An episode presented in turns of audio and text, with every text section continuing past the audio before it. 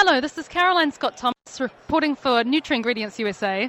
I'm at the IFT Expo in Chicago, where I'm joined by Claudia Meissner, who is a corporate communication manager at Beneo. Now, she's been talking about energy drinks and saying that she feels that they're going in a different, new direction. Can you tell me a bit more about that, Claudia?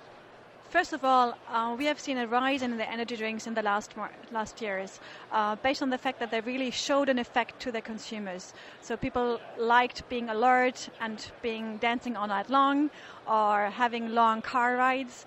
Um, but there is one effect to them that they have a high spike and they have this instantaneous energy and then a pretty fast drop. So some people like that and others do not. Others look for different items, different sorts of energy, and that's why we see um, a rising demand from consumers. And you say that this is specifically of interest to women. Why is that? Actually, we did some market research in the US. We asked different different target groups, different consumer groups, what do they like about the different energy drinks.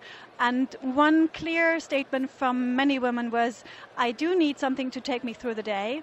Uh, 20 or 15 years ago, that was coffee. Um, then we had the energy drinks, or we still have the energy drinks. But what, what I don't like is that I consume the energy drinks first of all, I very often don't like the taste as well. And then I have a spike and then a crash. And that it comes pretty fast. So what I'm looking for is a more balanced and sustained form of energy. And that is, I think, exactly the way we need to look uh, to satisfy the needs of different consumer groups. Okay, so what's the energy drink market going to do from, from here then? We see the first examples on the market.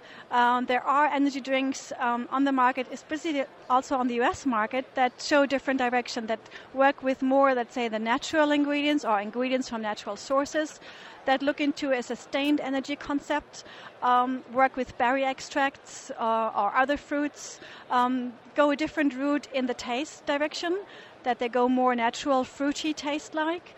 Um, and that is something that will be picked up by the consumers, I'm sure. Okay, so it's all about diversity in the future then? Absolutely. Right, well, thank you very much for joining me today, Claudia.